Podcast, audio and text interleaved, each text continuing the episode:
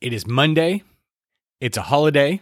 It's Memorial Day weekend. I think a lot of us view Memorial Day weekend as the start to summer and a welcome three day weekend as we get, as we finish up spring and get into summer. But as before we begin the podcast, and uh, as we get in, or as you're into the Memorial Day holiday, I think we need to take a moment to thank the brave men and women who fought for our freedom, some of whom made the ultimate sacrifice. So this Monday, this Memorial Day, and every day, we say thank you to them for their service to our great country. Let's dig in.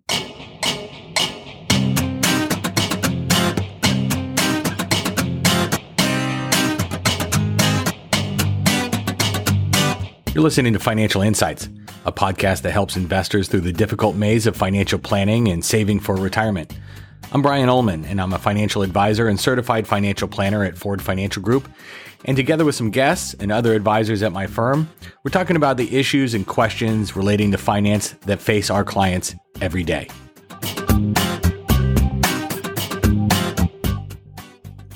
So it's always interesting heading into a long weekend, especially as we get into the Memorial Day weekend and, as I mentioned earlier, kickoff summer. Uh, markets actually close early on the Friday before Memorial Day weekend, uh, and trading starts to get thin as the trading desk empty out and people begin their summer vacation plans. Uh, the the major U.S. markets were a bit higher last week uh, as market participants took concerns about inflation in stride. U.S. small caps, which is the Russell 2000, were the best performing U.S. asset class last week, and really they continue to lead all the other uh, indices as we approach this or this mid-year point really that we're getting into. Uh, going forward, I think LPL research has made it pretty clear that they believe the early stage bull market, along with the young eco- economic expansion, could really continue to help small caps. Uh, markets overseas finished higher, with the emerging market equities outperforming developed markets. Overall, the S&P 500 last week was up one and a third percent, roughly. The Dow was up a little bit more than one percent. Nasdaq up more than two and a quarter, and Russell 2000 up just short of two and a half percent.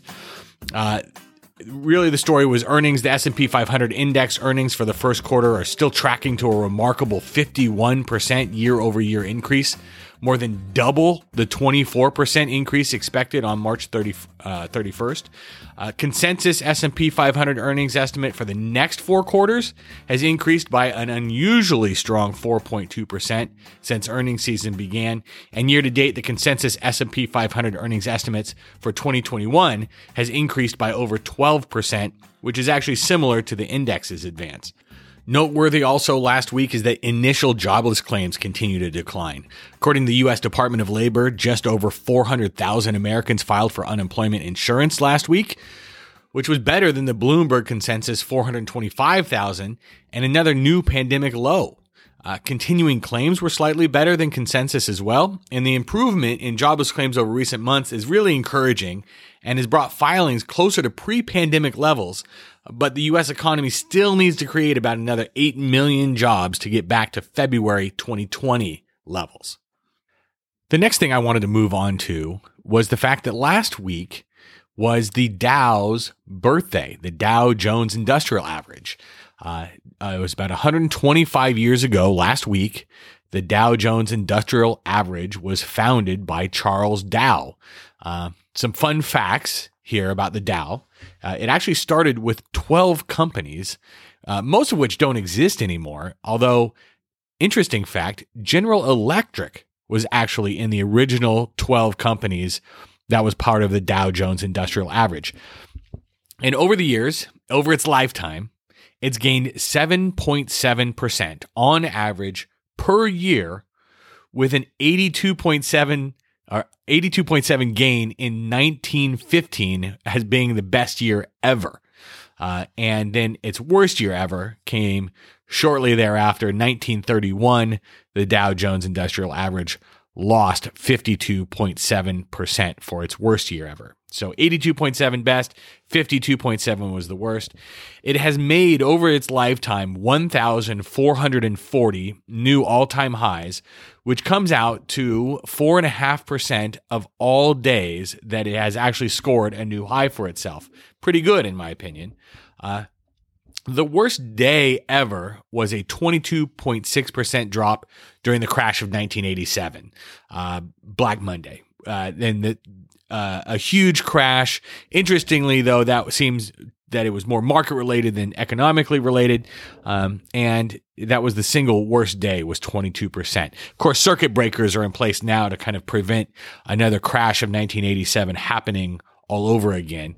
Um, but that that was the worst day. The best single day gain ever was 15.3% all the way back in March 1933. So those huge swings, the huge days the real the only real big historic record setting one uh, in our lifetimes probably have been was back in 1987 with that huge drop now with circuit breakers built in from preventing that from happening again but some interesting some interesting takeaways as we pull the scope and pull the lens back and look over the last 125 years of the Dow Jones Industrial Average.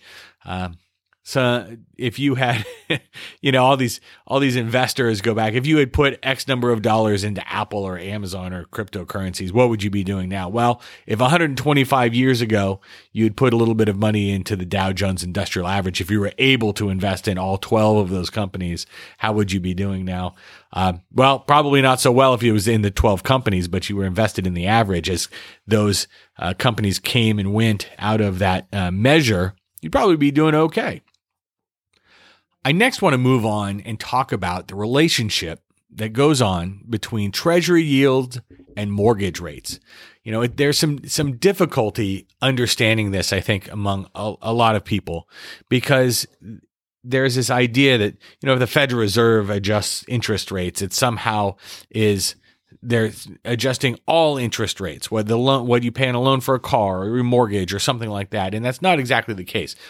Tre- treasury yields are related to mortgage rates, but all of these different kinds of loans and borrowing and lending all have different rates. Uh, and right now, mortgage rates are still around all-time lows.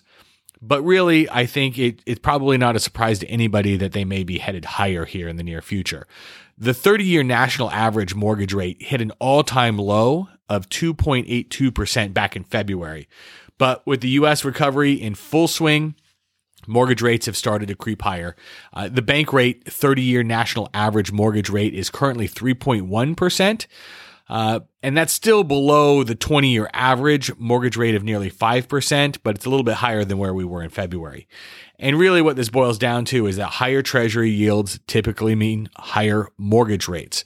And, you know, LPL research expects the 10 year yield or the, the yield on a 10 year treasury to be between one and three quarters and two percent. So mortgage and which is above where we are now. So mortgage rates may move higher from these from the levels where they are right now as well but they're still going to remain low by historical standards right? Let's just say mortgage rates go up from where they are now according to Bankrate at 3.1% up to 3.5 you're still well below that average mortgage rate of nearly 5% I'm going to link in the show notes to one of LPL's charts of the day from last week uh, that show the 30 year national average average mortgage rate and how it's tracked the 10 year treasury yield uh, whatever that's been, plus 1.75%. Um, the, the additional 1.75%, that spread, is a rough estimate of the costs associated with originating a mortgage loan. So in 2020, we saw a big divergence from the 10 year treasury figure as interest rates moved sharply lower, but mortgage rates only kind of dr- gradually drifted lower throughout the year constrained mortgage origination capacity because of COVID 19 was really the reason mortgage rates didn't move sharply lower, just like the 10 year treasury. The mortgage industry, industry has increased its mortgage origination capacity recently, so that relationship between the 10 year treasury yield and mortgage rates has kind of converged again, and we expect that, con- that relationship to continue where they track each other pretty closely. Um, so, as a result, if we're expecting higher treasury yields this year, then mortgage rates are likely to increase as well. Now, low mortgage rates have certainly contributed to the strong demand for residential housing uh, as well as the elevated mortgage refinancing activity that we've seen. And so while we think mortgage rates are likely to be headed higher from current levels, I don't think mortgage rates will return to their historical average of 5% anytime soon. So because of that, barring some unforeseen macro event, I think housing demand is likely to remain pretty strong here in the midterm or in the near term with those supply constraints where there's not many homes for sale uh, in combination with these still historically low mortgage rates i think we could continue to see this hot housing market go for for a while. That's where i'm going to leave it today i hope you had a great long weekend uh, and spent time with friends and family in a safe way of course uh, if you have questions for us at Ford Financial Group, you can find us on the web, fordfg.com, or you can email your advisor or any of us here at our general inbox at fordfg.com. Have a great week, and I look forward to talking to you in the next one.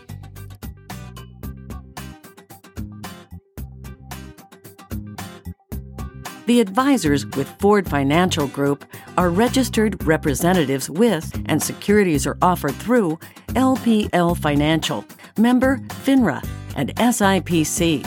Investment advice is offered through Ford Financial Group, a registered investment advisor and a separate entity from LPL. The opinions voiced in this material are for general information only and are not intended to provide specific advice or recommendations for any individual.